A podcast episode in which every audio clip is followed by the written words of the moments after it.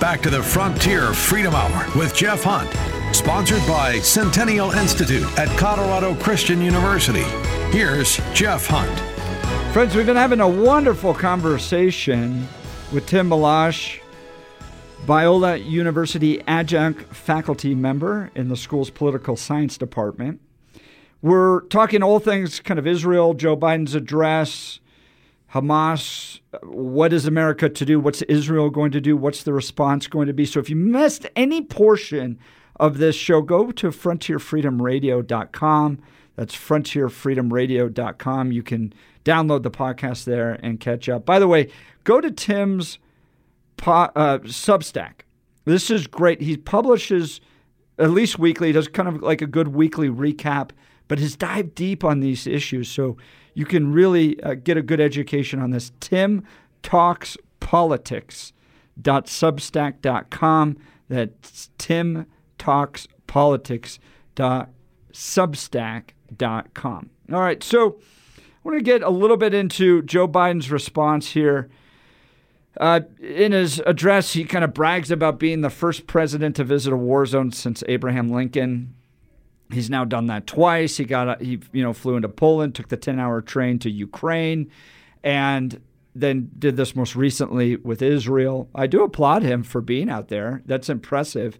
Uh, but now he wants a lot of money. Let's see. He wants $105 billion for Ukraine, Israel, Taiwan, and border security. Uh, Professor Milosch, do you think he's going to be successful in kind of tying all these things together and getting this funding request? Well, I I don't know. I mean, I don't think so. I mean, he he tried to tie a lot of this together with the the last spending bill that went through, and we got a shut down government as a result of that. So I I think it's going to be an uphill battle. I should. I mean, I, I'm being a little facetious with that. Obviously, there were dynamics in Congress and everything that led to the the um, the government shutdown and everything, but that was one of the things that ultimately broke the logjam on the last shutdown is Ukraine aid was sectioned off of the final spending bill. So I think bundling these things together and trying to push them back through on the one hand, it makes sense. I mean, they're on the the Biden administration's on the clock to make good on some promises they've made to uh, Ukraine and that they are making to um, Taiwan and um, and Israel. So I think they're using border security as a way to kind of like sweeten the deal to uh, get Republican buy-in, so that they don't have to have a fight over that. But this is where this is where I start getting at my depth. This is one of the reasons I start to stay away from studying the inner workings of Congress because it gets so messy so quickly. I'm like, okay, now that you have the drama in the House uh, with who's going to be the speaker, who's not going to be a speaker, that definitely like yeah makes it seem less probable that he's going to get away with that gambit. It, it, as somebody who worked in the U.S. Senate, my wife worked in the House. Um, it is very fascinating to watch Republicans just totally squander their ability to lead. Um, mm. You know, their their whole message into any election season is we can do better than the other guy, right? And you should give us a chance. And now they're fully demonstrating they can't even pick a leader. This is mm-hmm. this is a really big deal because for a lot of people that don't follow politics into the weeds that you know everybody like us may do, but they they, they have this kind of guttural reaction that it's like, man, Republicans can't even pick somebody to lead their own caucus.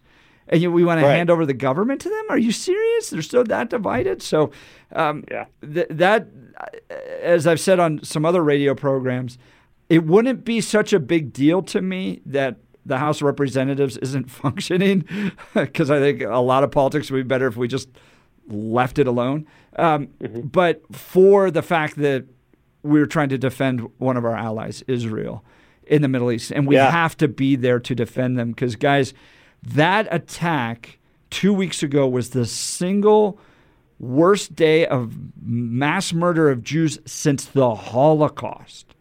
This yeah. was a 9 11 style attack that shook that country to its core. And Israel, for all of its issues, internal issues, Supreme Court issues, all that stuff, they are a country that defends so many of the same values that we hold in a very hostile place, and we should absolutely be there to defend them. I don't know. I well, and just to kind of like speak into that a, a, little bit more. I mean, I think in some ways comparing the attack to 9/11 doesn't even do the attack justice. Yeah. Right. Uh, I think the the there's still last report I saw yesterday was they're still having to identify um, bodies. Uh, you know, you lose 1,500 people in a single terrorist attack in a nation of about 9.3 million people. I did some, you know, you know, quick math on this the other night. That would have been an equivalent of a terrorist attack in America, taking the lives of 48,000 people. Jeez. That is more than 9/11. That's wow. like nine or 10 9/11. That's right. That's right. All at once. And to think about the effect 9/11 has had on America, you know, just you know, kind of like extrapolate that to Israel now, and you realize this is a watershed moment, That's not right. just for Israel, but for the region. And and so I think, you know, President Biden has the right instinct to recognize like we need to be there and we need to show up because this is a significant moment. Right. He's right that it's a significant moment.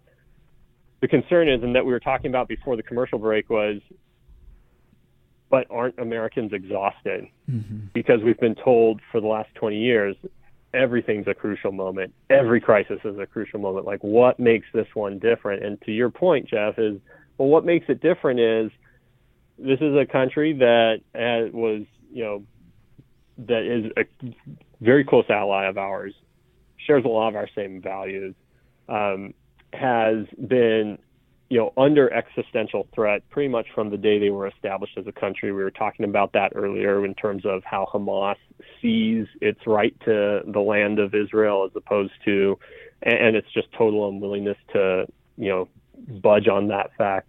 Um, and then, um, and then, yeah, the, just that that backdrop of the Holocaust and and just what that did uh, right. to the um, to the international Jewish community and and just galvanizing this idea like we need a, a place of safety to call our own because no one will make us welcome. I mean, all those things are all those strands are being pulled together into this one conflict, and you really get the sense that what we're seeing here in a microcosm is and I think you know going back to what something we were talking about earlier, like you know, it's strange that Biden's trying to pull you know connect Hamas to the war in Ukraine and and Putin and everything.